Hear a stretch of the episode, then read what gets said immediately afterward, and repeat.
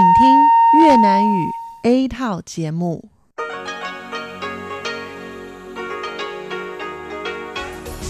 Đây là đài phát thanh quốc tế Đài Loan RTI.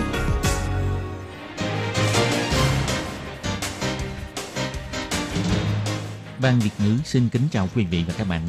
Đây là chương trình Việt ngữ đài phát thanh RTI được truyền đi từ Đài Loan.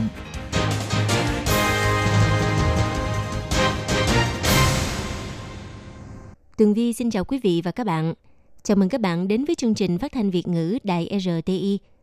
Các bạn thân mến, hôm nay là Chủ nhật, ngày 2 tháng 6 năm 2019, tức là 29 tháng 4 âm lịch năm kỷ hợi. Chương trình Việt ngữ của Đài RTI hôm nay sẽ mở đầu bằng bản tin quan trọng trong tuần. Tiếp theo là các chuyên mục Chuyện vãng đó đây, Góc giáo dục và phần cuối cùng của chương trình ngày hôm nay sẽ được khép lại bằng chuyên mục Nhịp cầu giao lưu do Tường Vi và Tú Kim thực hiện. Trước tiên, xin mời quý vị cùng các bạn theo dõi nội dung tóm lược của bản tin quan trọng trong tuần. Thành phố Đại Bắc kiểm tra an toàn thực phẩm đối với các loại sản phẩm được bán vào dịp Tết Đoan Ngọ.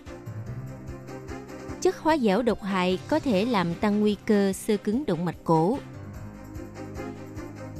Khắp nơi trên thế giới đã giống lên hồi chuông cảnh báo đối với kỹ thuật nhận dạng khuôn mặt người. Nghiện chơi game WHO chính thức công nhận là một loại bệnh tâm thần. Bộ trưởng Bộ Ngoại giao quá cảnh tại Mỹ trong chuyến viếng thăm ba nước băng giao tại khu vực biển Caribe. Đài Loan tham dự hội nghị ICH tháng 6, đối thoại với quốc tế bằng tư cách hội viên ICH. Cuối cùng là trước cuộc đàn áp tự do tôn giáo của Trung Quốc, Tổng thống Thái Anh Văn kêu gọi cộng đồng quốc tế lên tiếng cứu giúp. Sau đây xin mời các bạn cùng theo dõi nội dung chi tiết. Cuối tháng 4, Cục Y tế thành phố đài Bắc kiểm tra an toàn thực phẩm đối với các sản phẩm được bán vào dịp Tết Đoan Ngọ, lấy 102 mẫu kiểm nghiệm, kết quả hoàn toàn phù hợp với quy định. Mỗi dịp Tết Đoan Ngọ, nhà nhà đều gói bánh ú, nhưng bánh ú ăn nhiều không tốt cho sức khỏe. Vì để cho mọi người có thể ăn được những chiếc bánh ú an toàn không gây hại cho sức khỏe, chuyên gia dinh dưỡng Dương Vu Quánh đã chế biến bánh ú bằng đậu hũ.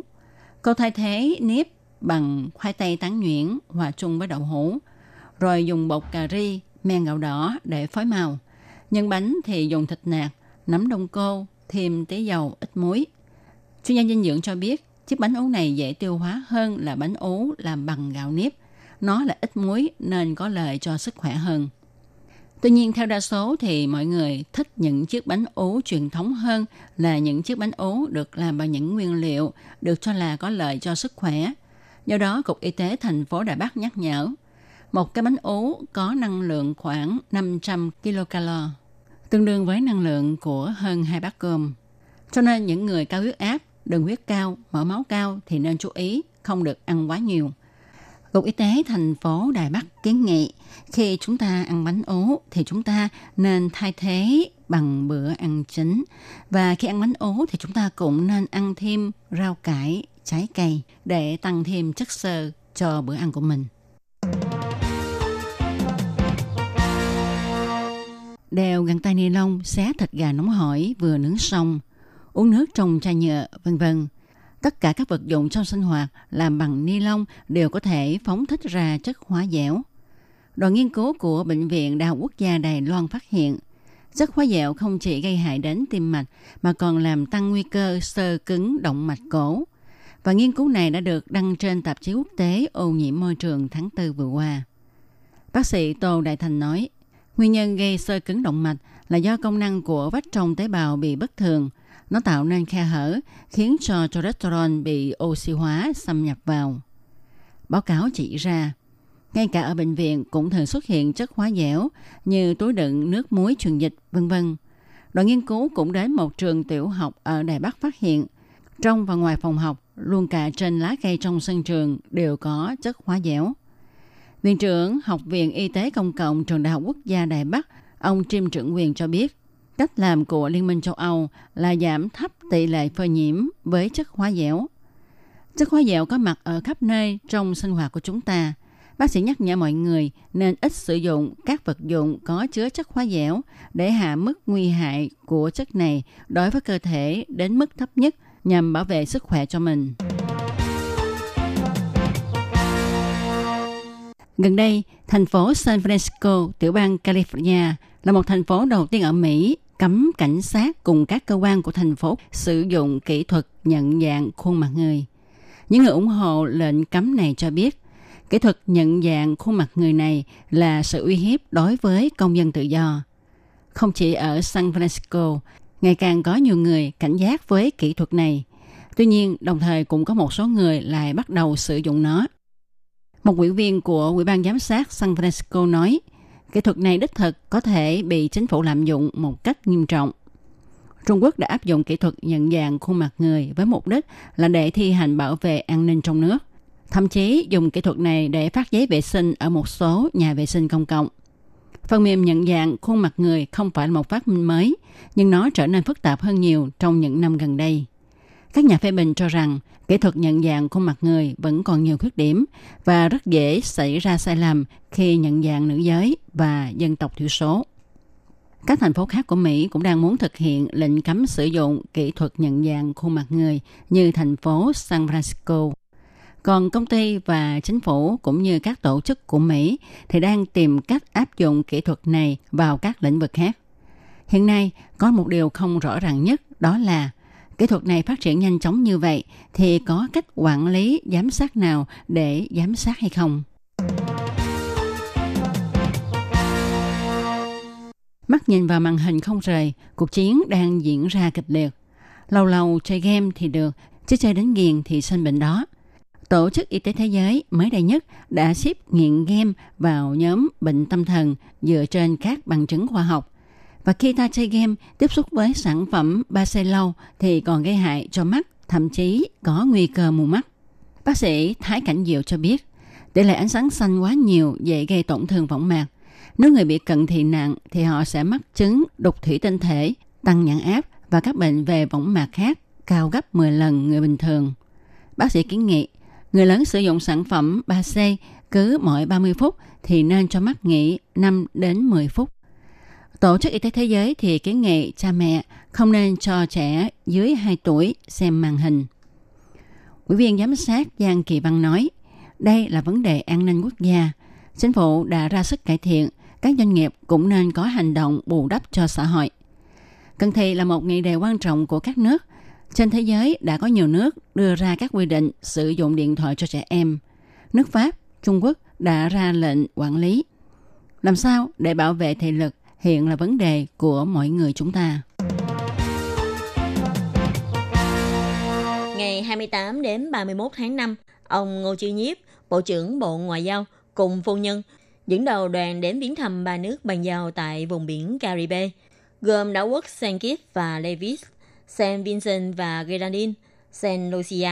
Theo kế hoạch chuyến công du lần này, ông Ngô Chi Diếp sẽ đến thăm Thủ tướng và Bộ trưởng Ngoại giao các nước bàn giao, đồng thời sẽ khảo sát tình hình xúc tiến kế hoạch hợp tác song phương, bao gồm thị sát công viên sinh thái du lịch Saint Kitts và Levis, cùng chủ trì để đồng thổ kế hoạch tái xây dựng đường bộ toàn quốc của San Lucia và ký kết biên bản quyên tặng xe cảnh sát với Sam Vincent và Grenadines.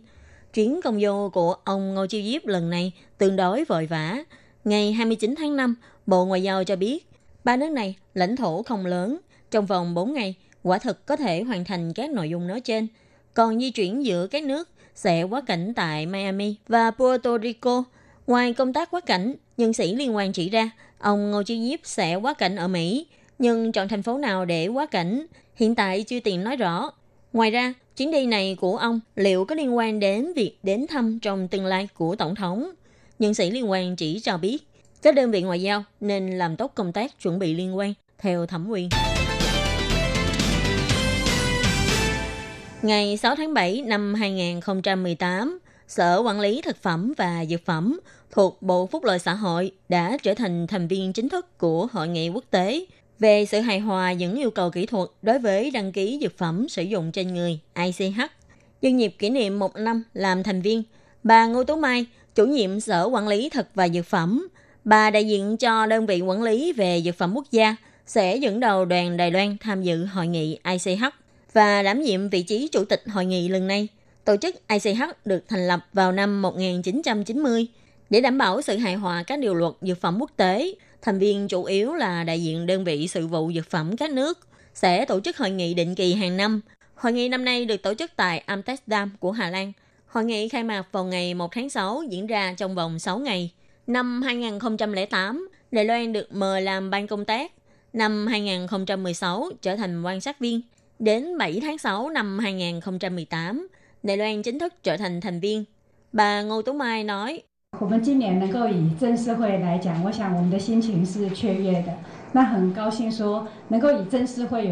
Năm nay có thể tham dự với tư cách thành viên chính thức, tôi nghĩ trong lòng chúng ta đều rất phấn khởi, rất vui có thể đứng trên cương vị thành viên chính thức cùng thảo luận với các nước trên thế giới để cùng suy xét về các vấn đề thủ tục dược phẩm, đưa ra hướng dẫn luật về dược phẩm mà các nước đều có thể chấp nhận.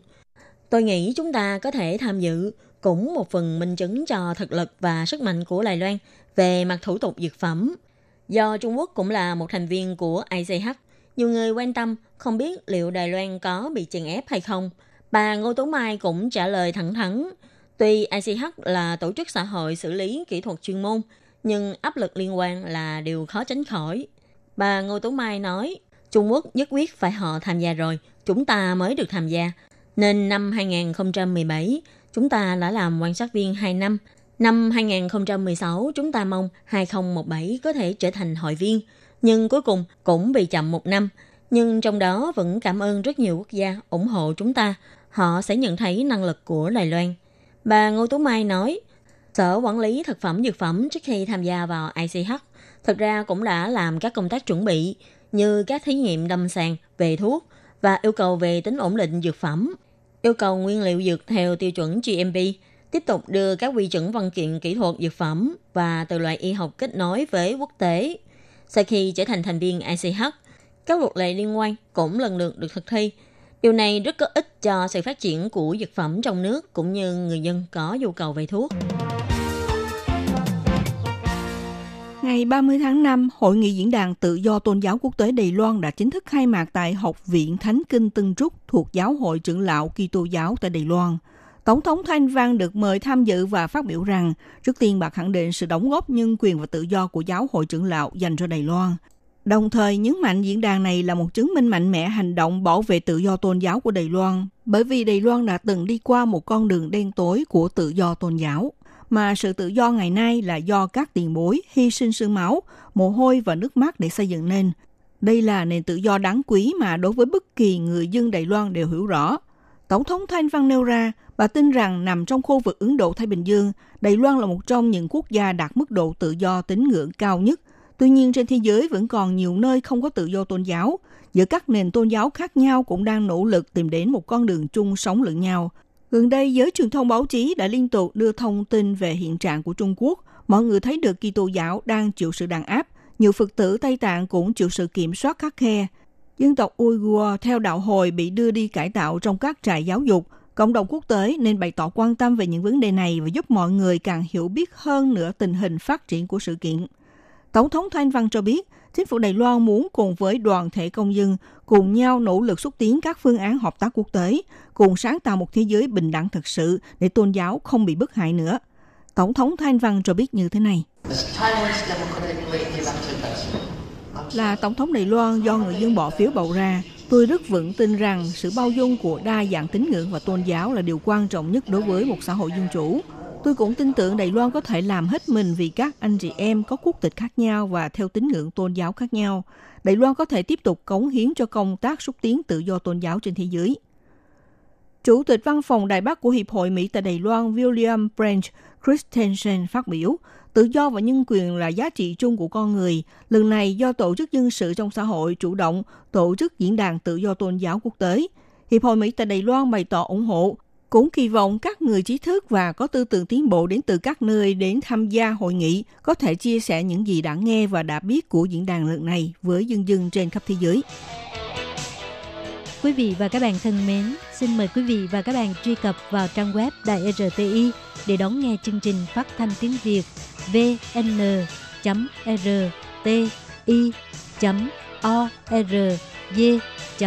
tvk và cũng có thể truy cập FB fanpage của Ban Việt ngữ RTI tiếng Việt.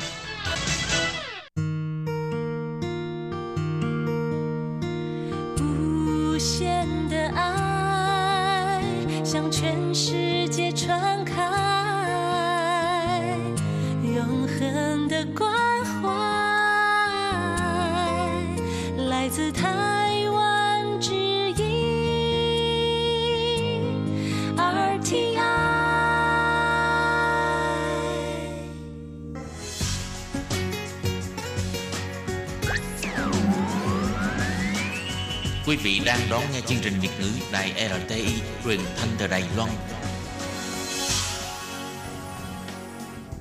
Chào mừng các bạn đến với chuyên mục Chuyện vãng đó đây do Minh Hà thực hiện.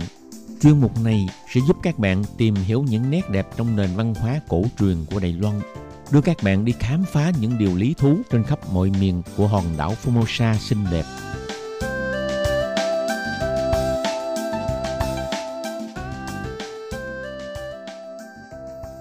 Xin kính chào quý vị và các bạn.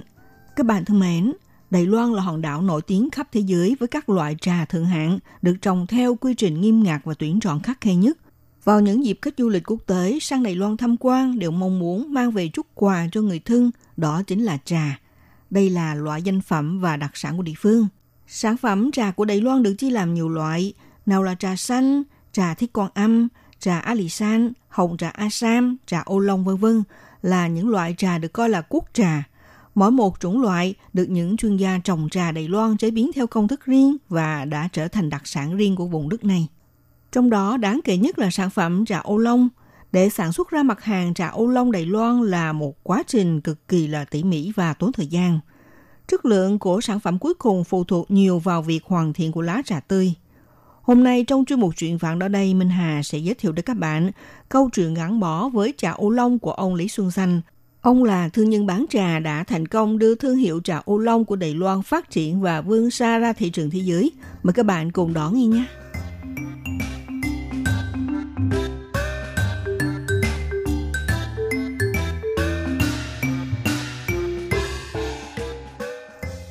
Các bạn thân mến, thực tế thì sản phẩm trà ô long của Đài Loan đã được tiếp thị bán đi khắp thế giới từ hơn 100 năm nay. Vào những năm sớm nhất, người có công lao lớn nhất trong việc xây dựng thương hiệu trà ô long của Đài Loan trên thị trường thế giới chính là ông Lý Xuân Danh. Một doanh nhân hoạt động mạnh mẽ trong khu vực đại đạo trình Ta Tao Trịnh và ông Lý Xuân Danh cũng được ngành trồng chè tôn vinh ông là người cha buôn trà ô long Đài Loan. Sự tích về ông Lý Xuân Danh đã xảy ra cách đây hơn 100 năm. Và đến bây giờ thì những ký sự kể về ông Lý Xuân Danh đã được dựng thành bộ phim mang tên là Immortal Life. Phim phóng sự này dài 70 phút đã được công chiếu tại rạp chiếu bóng Đài Bắc từ ngày 24 tháng 5 cho đến cuối tháng 6. Ông Lý Kiến Lễ là cháu tích đôn đời thứ năm của ông Lý Xuân Danh. Nhân dịp diễn ra lễ khai mạc chiếu phim phóng sự Immortal Life, ông cho biết phim phóng sự này do Hiệp hội Văn hóa học thuật Lộ Giang đầu tư. Hãng phim Spring thực hiện – với mong muốn là giúp cho con cháu đời sau tìm hiểu những cái tốt, cái đẹp trong suốt đời người của Thái Tổ Lý Xuân Xanh trong lĩnh vực khai sáng sự nghiệp. Đồng thời cũng kỳ vọng thông qua phim phóng sự giúp cho xã hội và công chúng Đài Loan hiểu được những cống hiến của ông Lý Xuân Xanh dành cho Đài Loan. Tác phẩm Dấu chân trà của người nổi bật Đạm Thủy năm 1865 đã giành được giải thưởng nhà văn trẻ xuất sắc nhất của giải thưởng vàng về hoạt họa Đài Loan lần thứ năm năm 2014 trong tác phẩm đã diễn tả câu chuyện huyền thoại giữa thương nhân người Anh James C. Ellens và danh nhân đại đạo trình Lý Xuân Sành được vinh danh là người cha buôn trà ô long Đài Loan, đã như thế nào đưa trà ô long giới thiệu và quảng bá ra thị trường quốc tế. Ông Lý Xuân Sanh sinh năm 1838 vào đời nhà Thanh là người dân có quê quán ở Hà Môn thuộc tỉnh Phúc Kiến, Trung Quốc. Cha là Lý Đức Thanh làm nghề lái đò, mẹ Lâm Hiểu. Ông lớn lên trong hoàn cảnh gia đình khó khăn, Hồi nhỏ thì thường xuyên cùng với những đứa trẻ ở hàng xóm đi rao bán kẹo mứt kiếm thêm chút chát giảm bớt gánh nặng cho gia đình. Năm 1852, ông Lý Xuân Xanh cùng với người cha nhận phép rửa tại giáo hội trưởng lão Hạ Môn trở thành người Kitô hiểu. Thông minh, siêng năng, cần mẫn, làm việc nhanh nhẹn, thành thực và chủ trách nhiệm là đặc chất vốn có của ông Lý Xuân Xanh. Chính vì vậy, trong lúc đi đò đã lọt vào mắt xanh của ông James Ellis, thương nhân nước Anh – thuê anh làm công việc tạp vụ. Năm 1857, khi đó Lý Xuân Xanh trở thành nhân viên nòng cốt trong công ty, thậm chí là giữ chức giám đốc của công ty thương mại Ellis, là công ty thuộc doanh nghiệp Anh Quốc, chuyên xuất nhập khẩu hàng hóa và thương mại trà sang các nước Tây Phương. Sau này thì nhằm đáp ứng nhu cầu kinh doanh thương mại ngày một phát triển của công ty này, nên lúc đó anh Lý Xuân Xanh không những phải tự trao dồi chữ Hán cho mình, bởi vào thuở nhỏ anh vì gia cảnh nghèo đã thức học, rồi một mặt anh cũng đi sang Hồng Kông để mà học bổ túc thêm tiếng Anh cho lưu loát. Trong thời gian này do anh có cơ hội tiếp xúc với các sự việc của Tây Phương, được mở mang kiến thức, rồi thường xuyên đi thăm các vùng miền của Trung Quốc, song cũng đến thăm Đài Loan vào thời kỳ nhà Thanh cai quản hòn đảo Đài Loan.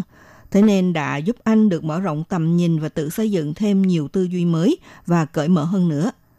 Năm 1861, Lý Xuân Xanh ở Hạ Môn tự thành lập một hạng buôn có bản hiệu là Tứ Đạt. Ngoài việc xuất khẩu hàng hóa và kim bán sản phẩm trà, năm 1864 đang vào lúc bùng phát cuộc nổi dậy Thái Bình Thiên Quốc do Hồng Tú Toàn, một người công giáo tiến hành chống lại nhà Thanh và cuộc chiến này diễn ra ven vùng Phúc Kiến, cho nên khiến sự nghiệp của Lý Xuân Xanh vì vậy mà phải ngừng hoạt động.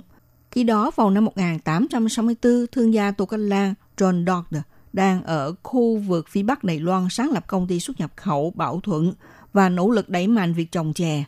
Năm 1865, ông Lý Xuân Xanh qua sự giới thiệu được mời làm giám đốc quản lý cho hạng buôn Tây Phương này, phụ trách bộ phận quản lý trồng trà và sản xuất. Thương gia Totter phát hiện khí hậu và thổ nhưỡng của những ngọn đồi ở phía Bắc Đài Loan rất thích hợp cho việc trồng trà, đến từ khu vực An Khê Phúc Kiến du nhập giống trà ô long để mà trồng trọt. Ông Lý Xuân Xanh thì đề xuất phương pháp khuyến khích đầu tư cho nông dân vay vốn để trồng trà, đồng thời chỉ dẫn nông dân tác nghiệp sấy trà, chế biến trà, sau đó thu mua toàn bộ sản phẩm của họ. Ngoài ra, công ty này còn du nhập những thiết bị tối tân, nâng cấp loại trà thô của Đài Loan thành loại trà tinh chế để mà tiếp thị ra thế giới. Năm 1869, năm đó, kênh đào Suez bắt đầu thông thương, liên kết dịch vụ vận chuyển đường biển giữa châu Âu và châu Á. Ông Totter và Lý Xuân Xanh thuê hai chiếc thuyền buồm lớn khởi hành từ Đài Loan chuyên chở khoảng 129.000 kg trà ô long đến New York, Hoa Kỳ để tiêu thụ. Nhận được sự đánh giá cao của người tiêu dùng, chỉ trong một năm thì giá trà ô long từ ban đầu mỗi kg 15 đại tệ tăng lên tới 30 đại tệ. Bằng hành động xuất khẩu trà từ Đài Loan và vận chuyển trực tiếp tới Mỹ để tiêu thụ, với mô hình kinh doanh này đã khiến cho ông Todd và ông Lý Xuân Xanh trở thành là người sáng lập con đường đưa trà ô long Formosa vươn ra thị trường quốc tế. Do đó, trong ngành trà Đài Loan cũng vinh danh hai ông là người cha buôn trà ô long Đài Loan.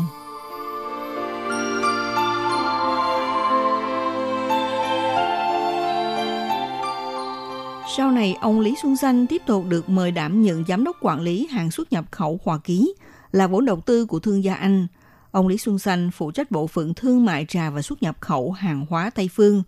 Ngoài ra, ông cũng tự chế biến trà để mà xuất khẩu ra nước ngoài, rồi kiêm thêm việc đại lý kinh doanh dầu hỏa cho công ty hóa dầu Đam Đạt. Kiếm được rất nhiều lợi nhuận, dần dần tích góp lên một tài sản kết xù để trở thành một thương gia giàu có chỉ đứng vị trí thứ hai sau gia tộc Lâm Bản Nguyên ở khu vực Bản Kiều, là nhà tỷ phú giàu nhất Đài Loan.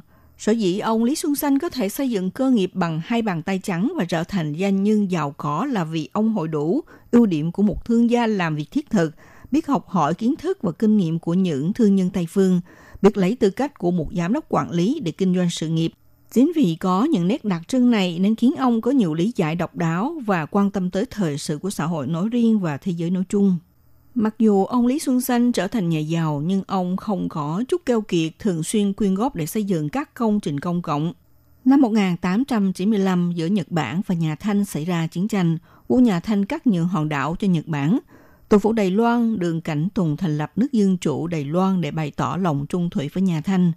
Sau khi quân Nhật Bản đổ bộ ở khu vực Áo Đế, trong khi quan tuần phủ đường Cảnh Tùng thì đã từng cam kết chiến đấu một mức một còn với Đài Loan lại trốn đi – để lại nhóm quan binh trở thành bọn cướp, làm ảnh hưởng tới thời cuộc bấy giờ vô cùng hỗn loạn. Vì vậy, buộc ông Lý Xuân Xanh liền thương lượng với ký giả người Mỹ James Davison cùng với thương nhân nước ngoài bàn thảo đối sách ứng phó.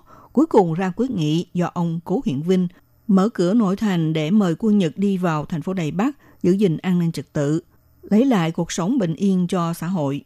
Các bạn thân mến, chương một chuyện vạn ở đây giới thiệu nhân vật lịch sử Lý Xuân Xanh xin được khép lại tại đây nhé. Minh Hà chào tạm biệt các bạn và hẹn gặp vào buổi phát lần sau.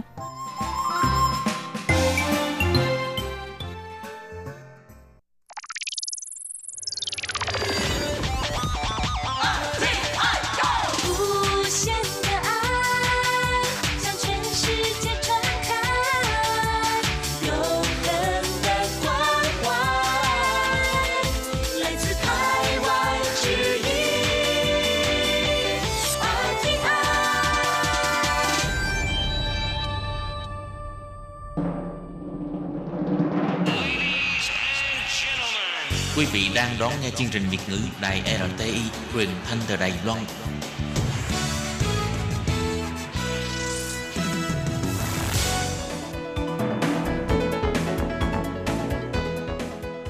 Chào mừng các bạn đến với chuyên mục Góc giáo dục do Khiết Nhi và Lệ Phương cùng thực hiện.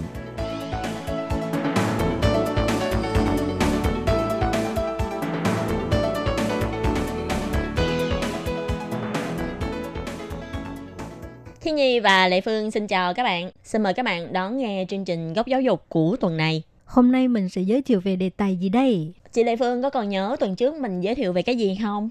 Uhm, quên rồi, Thiết Nhi nhắc lại đi. Tuần trước mình có giới thiệu về ngành du lịch và nhà hàng khách sạn của hai trường, trường Đại học Khoa học Kỹ thuật Cảnh Văn và trường Đại học Du lịch và uh, nhà hàng khách sạn của Cao Hùng.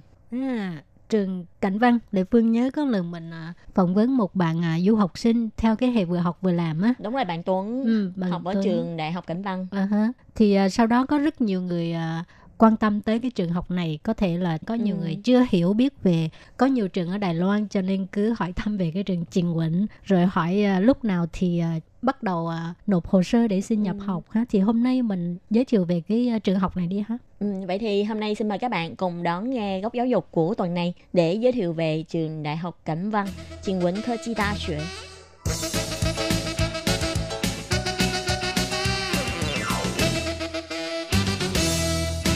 Thì trước tiên là mình giới thiệu về những điều cần biết trước khi nhập học của lớp chuyên ban sinh viên quốc tế hợp tác giữa nhà trường với là doanh nghiệp của trường Đại học Kỹ thuật Cảnh Văn. Wow, dài quá chừng luôn. Ừ, chuyên ban quốc tế đó là có nghĩa là cái ban ờ, cái lớp này là chuyên dành riêng cho sinh viên quốc tế hay là sinh viên Việt Nam phải không chị Lệ Phương? Ừ, thì nói theo bên Việt Nam nói đó, thì vừa học vừa làm đó. Ừ. Vậy thì trong đó chắc là sẽ có hồ sơ bằng tiếng Việt chị nha. Ừ, trường Cảnh Văn theo Lệ Phương biết thì có rất nhiều sinh viên Việt Nam cho nên người ta cũng đặc biệt à, đưa ra những cái thông tin gì á, đều có in à, tiếng Việt. Ừ. Rồi thì bây giờ mình giới thiệu về cái à, những điều cần biết trước khi nhập học đi ha. Ừ. thì lớp chuyên ban sinh viên quốc tế năm đầu tiên là học tại trường ha sau đó khi mà các bạn lấy được thẻ cư trú và thẻ làm việc á thì mỗi tuần có thể làm việc hợp pháp nhưng mà không quá 20 tiếng đồng hồ rồi từ năm học à, năm thứ hai cho đến năm thứ tư là bắt buộc phải đến à, à, các doanh nghiệp mà trường học có hợp tác và đi làm 4 ngày rồi đi học 2 ngày và chỉ có một ngày nghỉ thôi Và phương thức ở ký túc xá của sinh viên lớp chuyên ban quốc tế này thì năm thứ nhất các sinh viên sẽ được ở trong ký túc xá của nhà trường. Từ năm thứ hai trở đi, do yêu cầu thực tập ngoài trường nên sinh viên có thể thuê phòng trọ ở bên ngoài. Tuy nhiên, sinh viên bắt buộc phải cung cấp hợp đồng nhà hay giấy đồng ý của phụ huynh và đăng ký cam kết không được đi làm thêm trái phép, cũng như phải sắp xếp để giáo viên hướng dẫn thực tập đến kiểm tra tình hình nơi cư trú. Những sinh viên ở trọ ở công xưởng thực tập thì giáo viên phụ trách hướng dẫn thực tập đến kiểm tra. Còn những sinh viên tự tìm phòng trọ ở bên ngoài thì việc kiểm tra sẽ được tiến hành bởi giám thị của trường. Rồi nếu như mà những ai không có thích ứng được thì cũng không có được xin tạm ngưng học, mà chỉ ờ, được xin là thôi học và phải về nước. Cũng không có được chuyển khoa hoặc là chuyển trường.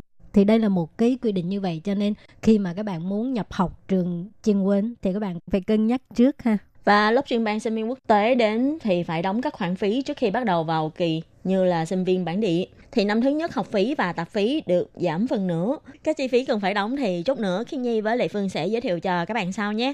Và từ năm thứ hai trở đi các bạn ờ, phải đóng tiền như là sinh viên bản địa. Học phí và tạp phí của năm 2018 của khoa công nghiệp là 49.628 tệ, tức là cỡ khoảng 38 triệu. Còn khoa thương mại là 43.160 tệ, thì cỡ khoảng là 31 triệu. Thì với các bạn ở phòng ký túc xá 6 người thì mỗi kỳ 4 tháng là khoảng 10.000 tệ. Ngoài ra còn tiền cọc và tiền chi phí làm thủ tục cho học kỳ đầu tiên là 5.975 tệ. Trên đây là một số các khoản chi phí phải đóng của năm 2018 thì khi nhi đọc để các bạn biết mà tham khảo. Và các bạn cũng nên biết là trường Cảnh Văn là không có hợp tác với bất kỳ cơ quan nào để mà làm thủ tục, cũng không có yêu cầu sinh viên là phải nộp bất cứ chi phí nào cho các cơ quan bản địa. Cho nên sinh viên nếu mà ủy quyền cho đại lý dịch vụ giáo dục làm cái uh, giấy tờ nhập cảnh á, cái uh, chi phí hợp lý là không quá 2.000 đô la Mỹ. Cho nên các bạn phải đánh giá thận trọng và nếu mà có phát sinh tranh chấp thì việc này là không có liên quan gì tới trường cảnh văn hết á. Thì vừa rồi là những điều cần biết trước khi nhập học của lớp chuyên ban sinh viên quốc tế ha.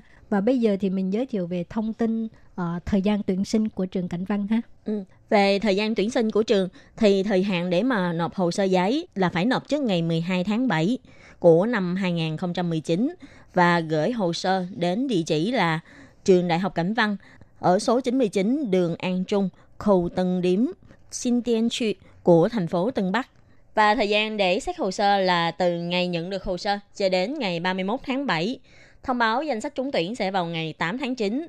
Và sau khi có danh sách trúng tuyển, vào ngày 16 tháng 8, trường sẽ bắt đầu gửi thư nhập học để thông báo cho các bạn.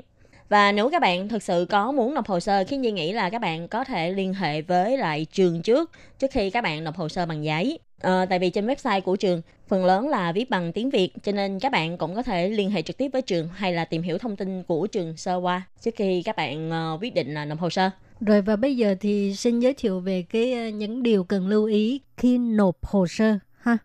Khi mà các bạn đăng ký nhập học thì phải nộp cái à, bằng tốt nghiệp và bằng điểm Ngoài trừ cái bằng tốt nghiệp và bằng điểm là do trường của Đài Loan ở nước ngoài cấp phát, thì bằng tốt nghiệp và bằng điểm là phải được chứng thực theo quy định của Bộ Giáo dục Đài Loan.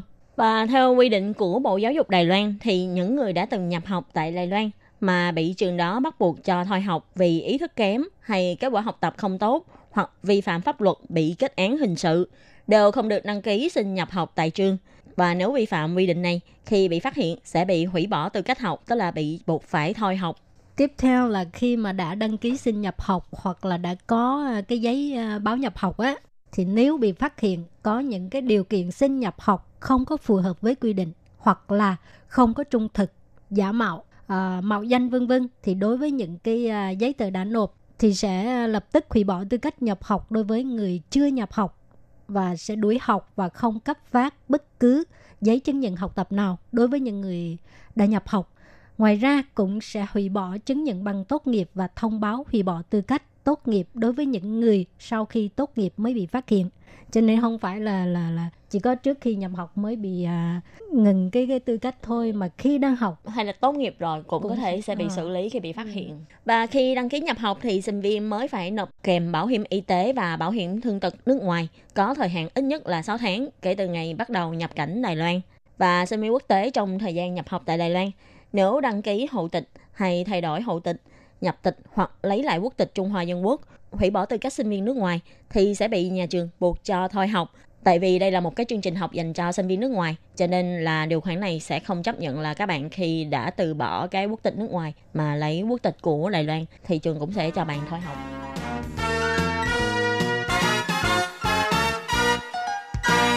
Rồi tiếp tục thì mình giới thiệu về những cái uh, hồ sơ cần phải nộp thì bao gồm một cái bản uh, à, đơn xin nhập học nè và có dán kèm theo cái hình thẻ bốn à, bốn bốn sáu. tự nhiên nghĩ không ra.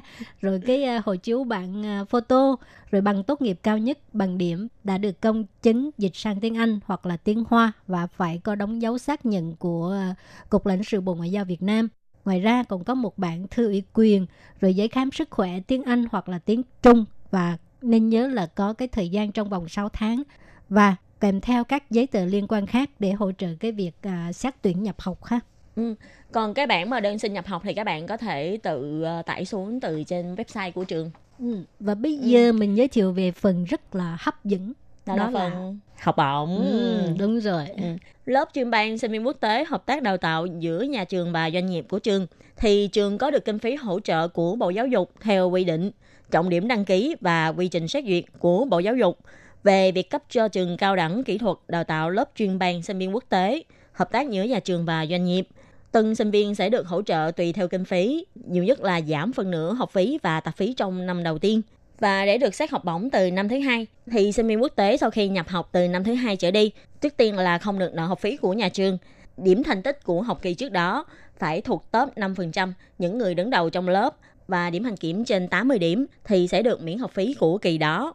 Và mức học bổng thứ hai, đó là dành cho những người có điểm thành tích thuộc top 10% những người đứng đầu trong lớp và có điểm hành kiểm trên 80 điểm thì sẽ được miễn 50% học phí của kỳ đó. Và mức học bổng thứ ba, đó là dành cho những người có điểm thành tích của học kỳ trước đó thuộc top 20% những người đứng đầu trong lớp và có điểm hành kiểm trên 80 điểm sẽ được giảm 25% tổng số tiền học phí của học kỳ đó. Và các sinh viên, đối với các sinh viên đại học được nhận học bổng thì chỉ được nhiều nhất là 4 năm. Rồi thì đó là về phần à, học bổng và bây giờ Lê Phương xin giới thiệu về cái à, tiêu chuẩn thu phí của năm học 2019. Thì học phí đối với những bạn mà theo ngành quản trị nhà hàng khách sạn du lịch á, thì cái học phí là 35.370 đầy tệ. Rồi sau đó cái tiền tập phí là 7.790 đầy tệ. Rồi cái phí dùng máy tính và internet là 1.001 ha, rồi phí khám sức khỏe khoảng chừng 550, phí bảo hiểm sức khỏe là 3.000, rồi phí bảo hiểm đoàn thể là 325 đồng đại tệ và cái uh, phí ký túc xá là 11 ngàn thì nói chung á tổng cái số tiền học phí mà các bạn phải đóng là 59.135 đầy tệ. Và đối với các bạn mà muốn học khoa ngoại ngữ ứng dụng của bên Học viện Nhân văn và Thiết kế thì học phí sẽ là 35.370 tệ và tạp phí là 7.790 tệ. Cùng với tiền phí internet uh, cũng giống như là khoa du lịch vừa rồi là 1.110 tệ và phí khám sức khỏe là 550 tệ cùng với lại phí bảo hiểm sức khỏe là 3.000 tệ và thêm cộng thêm tiền phí ký túc xá nữa và một số phí và phí bảo hiểm đoàn thể tổng cộng là 59.135 tệ. Và trong kỳ đầu nếu các bạn được miễn giảm thì sau miễn giảm sẽ là 37.550 tệ. Ý, còn ngành du lịch thì được miễn giảm bao nhiêu? Hồi nãy chưa có giới thiệu. Ờ, thật ra ngành du lịch với lại ngành ngoại ngữ ứng dụng cũng sẽ được giảm 1 phần 2 học phí. Nhưng mà cái đó là phần học phí giảm thôi chứ những cái tạp phí khác thì không giảm. Cho nên cuối cùng là sau khi miễn giảm sẽ là 37.555 tệ. Ừ, học phí bằng nhau ha. Dạ. Thì vừa rồi mình giới thiệu về rất nhiều ha, chẳng hạn như những điều cần lưu ý trước khi nhập học nè, rồi về phần à, à, nộp hồ sơ như thế nào, với là học bổng, rồi học phí và bây giờ phần cuối cùng thì mình sẽ giới thiệu về cái um, cái cái cái năng lực Anh ngữ quốc tế mình phải cần phải chuẩn bị trước khi xin nhập học ở trường này. Thì đây ừ. sẽ có một cái điều kiện như thế nào? Ừ. Ví dụ như là về phần, mà thi năng lực Anh ngữ quốc tế á, thì nó có yêu cầu là ví dụ như là điểm TOEFL thi viết như PPT thì phải trên 340 điểm, còn thi IPT thì phải trên 18 điểm thôi. Đối với lại bằng chứng chỉ TOEIC thì phải trên 300 điểm và ừ. nếu như đối với lại thi IELTS thì trên 2,5 điểm. Và còn yêu cầu về phần hoa ngữ á, thì nếu như các bạn không có bằng tiếng Anh thì các bạn có thể thay thế bằng hoa ngữ. Thì về mặt hoa ngữ thì trường chỉ yêu cầu là năng lực hoa ngữ uh, kỳ thi năng lực hoa ngữ là TOC đạt từ cấp 1 trở lên thôi. Cấp 1 tức là chỉ là cấp nhập môn thôi. Và không nếu như các bạn có bằng bằng ngoại ngữ tiếng Hoa của trường Đại học Sư phạm thành phố Hồ Chí Minh hay là của trường Đại học Khoa học Xã hội Nhân văn thì các bạn cũng có thể đem cái bằng đó đi dịch sang tiếng Trung hoặc Anh và công chứng tại Bộ Ngoại giao thành phố Hồ Chí Minh thì nó cũng sẽ có cái hiệu lực như, như nhau. Rồi, vừa rồi Lê Phương và Khiết Nhi đã giới thiệu cho các bạn biết về thông tin nhập học của uh, uh, lớp cảnh văn theo hệ vừa học vừa làm ha. Và nếu như các bạn muốn nộp hồ sơ để xin nhập học thì có thể uh, trực tiếp gửi tới trường theo địa chỉ 新北市新店区安中路九十九号，新北市新店区安中路九十九号. Và các bạn nên nhớ là hàng chót nộp hồ sơ là ngày 12 tháng 7 năm 2019. Và nếu như còn có những thắc mắc gì thì có thể uh, uh, gửi email tới cho ban Việt ngữ nhé. Cảm ơn các bạn rất nhiều. Xin thân ái chào tạm biệt các bạn và hẹn gặp lại các bạn trong các chương trình kỳ sau. Bye bye. Bye bye.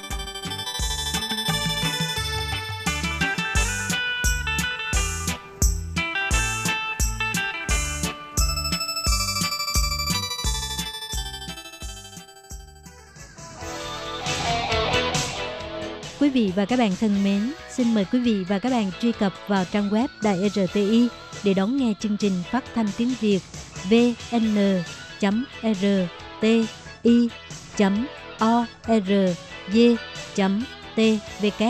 và cũng có thể truy cập FB fanpage của Ban Việt ngữ RTI tiếng Việt.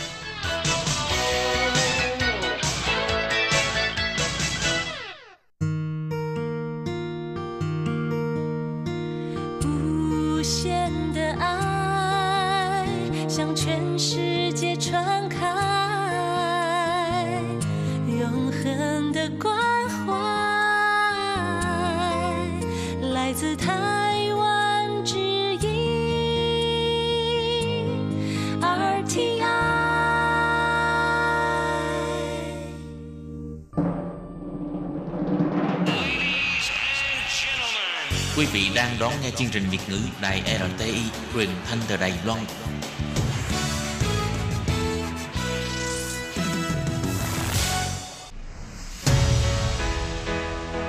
Tố Kim, Tường Vi, chào mừng các bạn đến với chuyên mục Nhịp cầu giao lưu Mong rằng tiết mục này là nơi chia sẻ tâm tư tình cảm của mọi người, thắt chặt mối thân tình giữa các bạn với chúng tôi.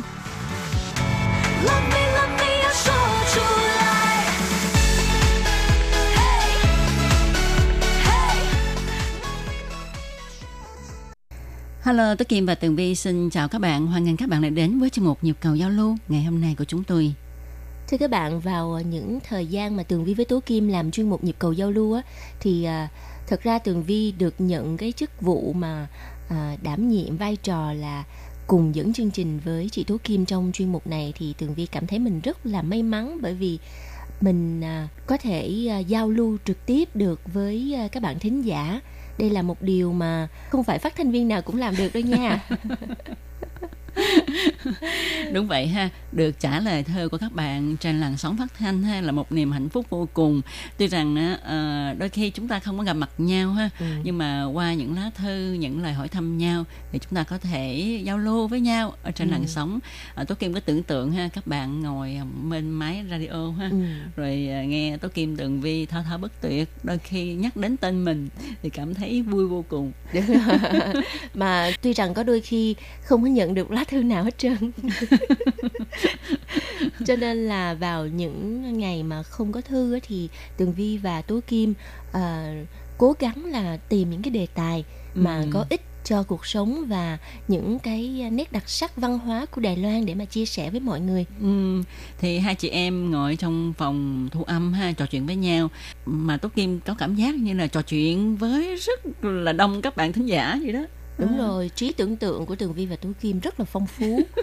Cảm giác như mọi người đang ngồi bên nhau và trò Ừ. chuyện với Ừ. nhau. Thì đó. Vâng thưa các bạn tuần trước ha thì Tường Vi và Tú Kim đã giới thiệu với các bạn về nét đặc sắc của ẩm thực khách gia và trong đó có nhắc tới à, chị A Toàn, Ừ. A Đoạn đó là một đầu bếp nổi tiếng trong à, làng ẩm thực khách gia và à, đầu bếp A Toan khi mà à, bước chân vào làng ẩm thực khách gia thì khi đó cô đã về hưu rồi Ừ. là đã trên 65 tuổi rồi và có thể nói cô là một trong những người đã à, thổi một à, cái sức sống mới vào ẩm thực khách gia. À, thì cô đã à, tham gia giảng dạy ở các trường đại học khu dân cư và học viện Hakka thuộc Ủy ban người khách gia để quảng bá ẩm thực gạo của khách gia nè. Đồng thời á, thì bắt đầu hành trình tự sáng lập thương hiệu cửa hàng ẩm thực khách gia của chị Aton. Thì cửa hàng này chuyên bán các sản phẩm khách gia như là sốt hành phi, ờ, à, xoài mặn, men gạo đỏ, bánh bao bí đỏ, bánh bao nhân cải, bánh ngải cứu vân vân à, mang hương thơm ẩm thực khách gia lan tỏa khắp mọi nơi. Ừ. Và từ đó thì thay đổi nhận thức của mọi người về món ăn khách gia là mặn, dầu mỡ và không có tinh tế. Ừ. À. Như tuần trước Tố Kim và Tường Vi ha cũng có nói sơ về cái ẩm thực khách gia rồi ha. Thì à, ẩm thực khách gia là do cái à, môi trường sống nè, rồi cái hoàn cảnh sống hồi đó cho nên à, nó mặn nè, dầu mỡ nhiều nè. À, và à, rau cải thì người ta hay đi ngâm muối Ừ. cho nó lên men hay là làm thế nào đó để có thể bảo quản lâu dài để mà ăn trong những cái mùa mà ít rau ít cải Đúng rồi. Ừ. Và từ đó thì ờ, món ăn khách gia đã hình thành và theo cái phong tục ờ, tập quán của người ta và có một trong những món mà mọi người đều rất là yêu thích đó là những món bánh được làm bằng nếp và chị Tố Kim chị có biết những cái loại bánh bột đó được làm từ cái bột gì không? Ờ, thì đa số ha. Ờ, hồi đó đó ở, ở Đài Loan thì cũng như ở Việt Nam vậy đó. Ờ, nông nghiệp ha thì trồng ờ, và ở miền ở phương Đông thì trồng lúa gạo là chính. Ờ, cho nên á, những cái loại bánh đó thì được làm bằng gạo nè hay là bột nếp. À, coi như là đa phần là gạo và nếp Ừ. chứ chưa có sử dụng tới ờ, lúa mạch đại mạch đúng này rồi nọ đúng rồi lúa mì này kia rồi không không có Ừ. về sau ờ, mới nhập ở phương tây về thì mới có thôi chứ vào thời xưa thì đa số ở đây trồng gạo nè nếp đó, cho nên Ồ. dùng gạo nếp để mà làm bánh Vậy thì làm sao để mà mình có thể nặng thành một cục bột mềm mềm như vậy ha? cái này tường vi hỏi ờ, cho biết là tường vi không có vào bếp phải không thì thôi thì để ờ, mình cũng nói sơ ha. Thí dụ bột gạo á thì tường vi biết không? Bột gạo thì mình sẽ lấy gạo trắng của mình ha gạo gạo trắng ha đem đi ngâm. À, ngâm ít nhất là qua đêm. À, nếp cũng vậy ha. Thì mình sau khi mình do gạo vo nếp xong thì mình sẽ ngâm qua đêm. À, rồi à, hồi đó có cái mài á cái đá mài á à, cái máy để mà xay để mà mài tức là à, gạo mình ngâm xong nếp ngâm xong thì bắt đầu bỏ vô cái máy thì đổ Xay cái nước xay ra ờ, À. xay mài nó ra. Thì bây giờ thì ờ, người ta có máy máy đàng hoàng. Chứ hồi xưa dùng tay quay quay quay cái cối xay đó cối À, xay gạo á. cối xay À, gạo, cối rồi, xay gạo cối xay bột gạo cối xay bột nếp á. Xay thủ công đó. à, xay thủ công. Thì bây giờ thì không cần rồi ha. Ra ngoài ta có máy ta xay cho mình. Xong rồi mới về mới à, xay xong thì mình bỏ vô cái cái bao vải.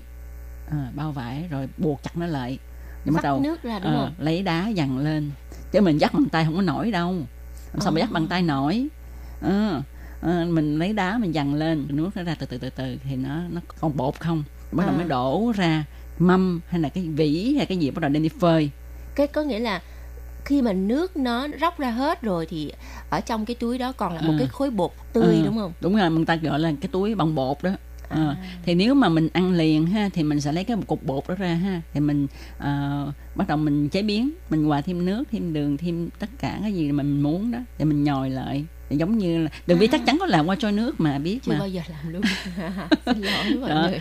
rồi còn nếu mà mình ờ, muốn để lâu ha thì bắt đầu bỏ ra thì đem đi phơi phơi cái À. thành bột khô đó À. à, thành bột khô hồi xưa đó ờ, lúc mà chưa có tiến bộ như bây giờ thì bột khô ha bột gạo bột nếp này kia thì ờ, người ta sẽ lúc mà phơi thì nó nó còn cục cục cục mà Ừ. thành ra cục lớn cục nhỏ nó không đều nhau Ừ. ở bây giờ thì để cho mọi người có thể tiện lợi người ta làm xong người ta s- xay tức là làm cho nó nhuyễn ra hết luôn thành ra đường vi sẽ thấy là bột ờ, tất cả các bột đều là bột khô mà nó nhuyễn hết À có nghĩa là nó không phải là dạng một khối bột nữa mà là thành bột ừ, một mình phấn, luôn một Ờ, mình ờ, luôn. ờ, ờ. À. đó. Thì Wow, kỳ công quá trời luôn. rất là nhưng kỳ mà- công.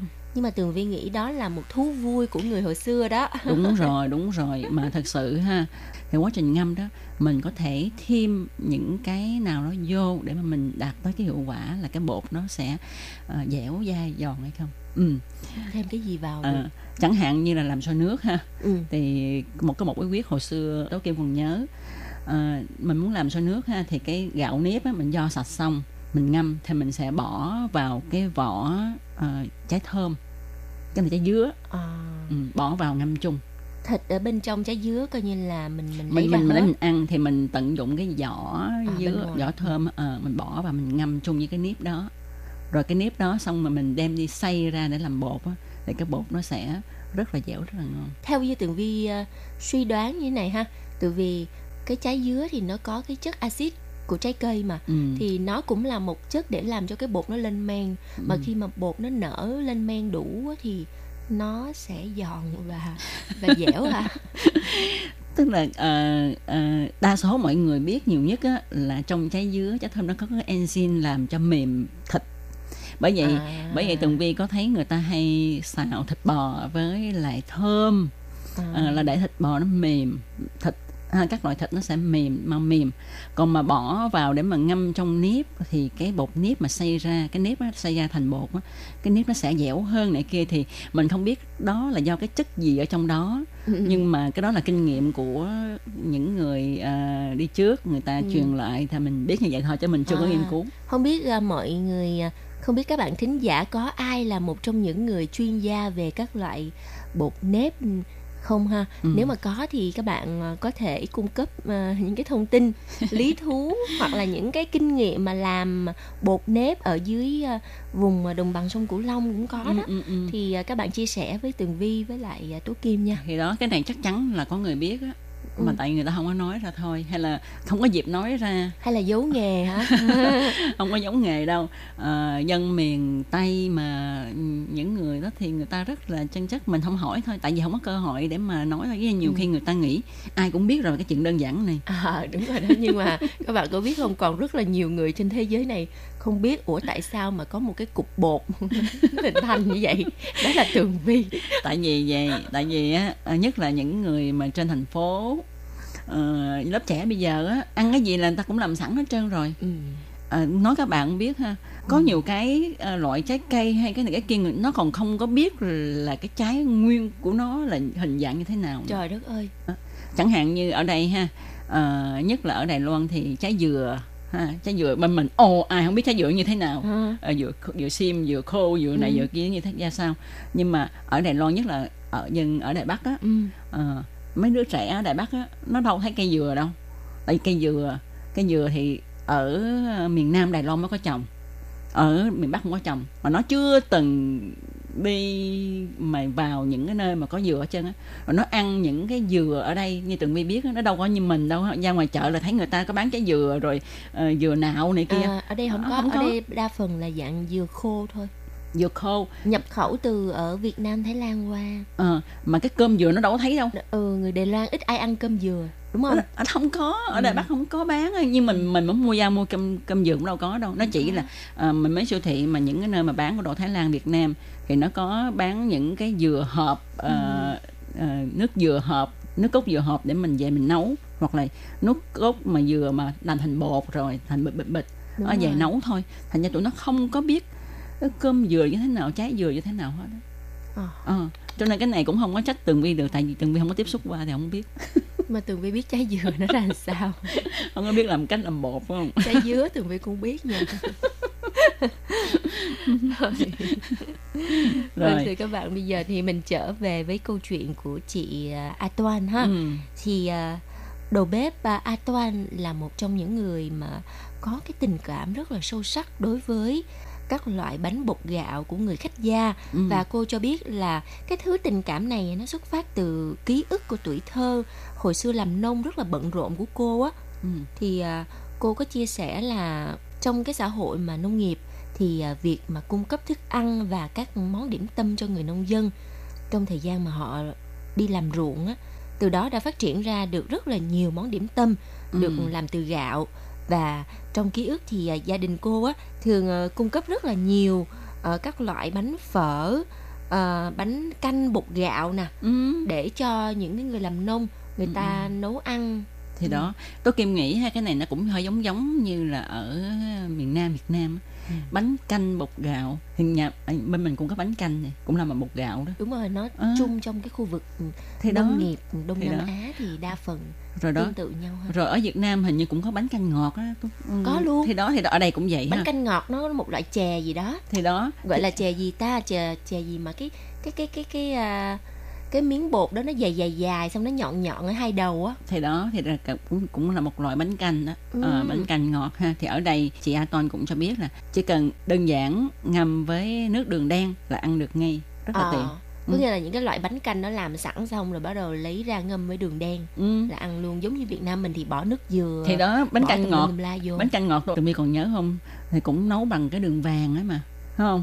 Rồi cái chế thêm miếng nước dừa, nước dừa lên Nước rồi cốt dừa. ờ rồi là ngon quá trời luôn Thế như vậy mình có thể mua Đài Loan xong mình về mình làm vậy đó thì vẫn- được ờ. ờ, vẫn được thì ở đây nó ừ, mình có thể mùa hè ha thì ở Đài Loan bán rất là nhiều ừ.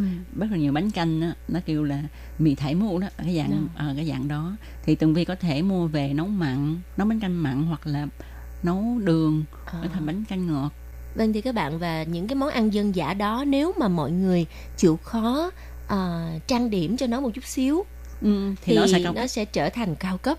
Cho nên chị A Toan cho rằng ha, những món ăn khách gia nó không chỉ để ăn no mà còn có thể ăn rất là tinh tế.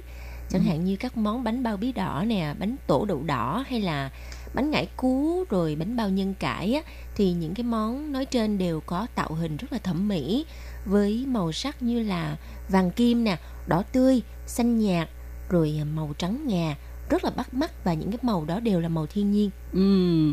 À, bây giờ con người thì hay dưỡng sinh mà ha cho nên chúng ta không dùng màu thực phẩm nữa mà dùng những cái rau củ quả thiên nhiên để mà làm bánh đó thì cái rau củ quả thiên nhiên thật sự là ngày xưa người ta đã sử dụng rồi ha, tường vi thấy không nhiều bên mình ha là soi gất nè Ừ. thì lấy màu của trái gất đỏ Ừ. ha.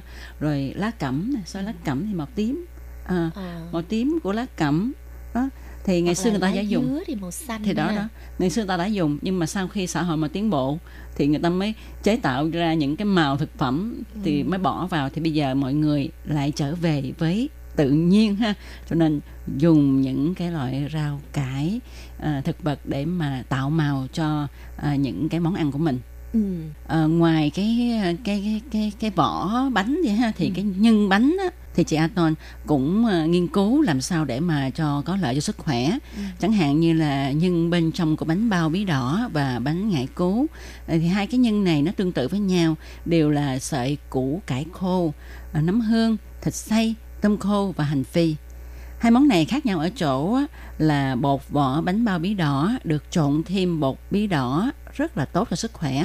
Còn bánh ngải cứu thì có tác dụng bổ khí huyết, điều hòa huyết mạch, loại bỏ khí lạnh ẩm trong cơ thể, đặc biệt thích hợp cho tháng 5 và tháng mưa đầu mùa hạ. Đúng rồi, ở Đài Loan có cái mùa gọi là à, mưa đầu hạ vào Ừ. mùa hè đó là một cái đợt mưa nó sẽ kéo dài bao nhiêu ngày trời chắc cả hai ba tuần luôn Ừ. có khi một tháng luôn á Ừ. thì những cái ngày đó hả thời tiết rất là ẩm ướt Ừ. mà các bạn biết không có lẽ là do khí hậu ở Việt Nam mình nó khô cho nên mọi người chưa có cảm nhận được cái sự khó chịu Ừ. khi mà mình ở trong một cái môi trường mà cái không khí lúc nào cũng ẩm ướt Ừ. như nhà tường vi có một cái máy để mà đo độ ẩm ở trong không khí nhiều khi độ ẩm lên đến bảy mươi mấy phần trăm Ừ. rất là khó chịu và đồ không có khô nổi kể Ừ. cả bức tường á Nó cũng rỉ nước. ừ tường ha rồi rồi cái cái à, sàn nhà chỗ nó khó chịu lắm Ừ. và nó cũng ảnh hưởng đến sức khỏe đó Ừ, cho nên lá ngải cứu nó có tác dụng là loại bỏ những cái khí lạnh ẩm thấp trong cơ thể ừ. và đặc biệt nữa ha à, vào mùa hè thì Đài Loan người ta cũng có ăn gừng non Ừ. à, gừng non nó cũng có cái tác dụng là loại bỏ cái khí ẩm trong cơ thể Ờ.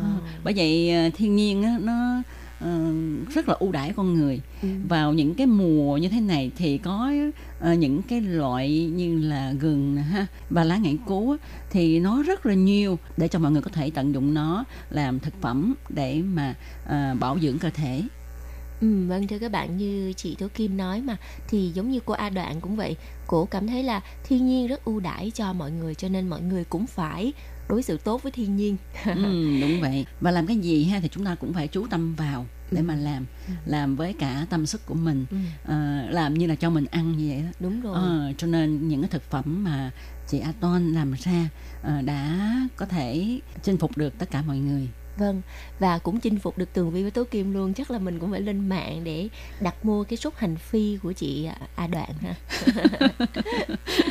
rồi Vâng thưa các bạn và chuyên mục nhịp cầu giao lưu ngày hôm nay cũng phải xin tạm dừng tại đây rồi. Rất là cảm ơn sự chú ý lắng nghe của các bạn và xin chúc cho các bạn sức khỏe dồi dào và bây giờ đã là mùa mưa, mùa hè rồi ha thì mọi người nên nhớ giữ gìn sức khỏe nè. Rồi làm tốt công tác tránh mũi á. Đúng vậy. Rồi tôi kim và tường vi xin hẹn gặp lại các bạn vào trong một tuần tới cũng trong ngày này thân chào tạm biệt các bạn. Bye bye. Bye bye.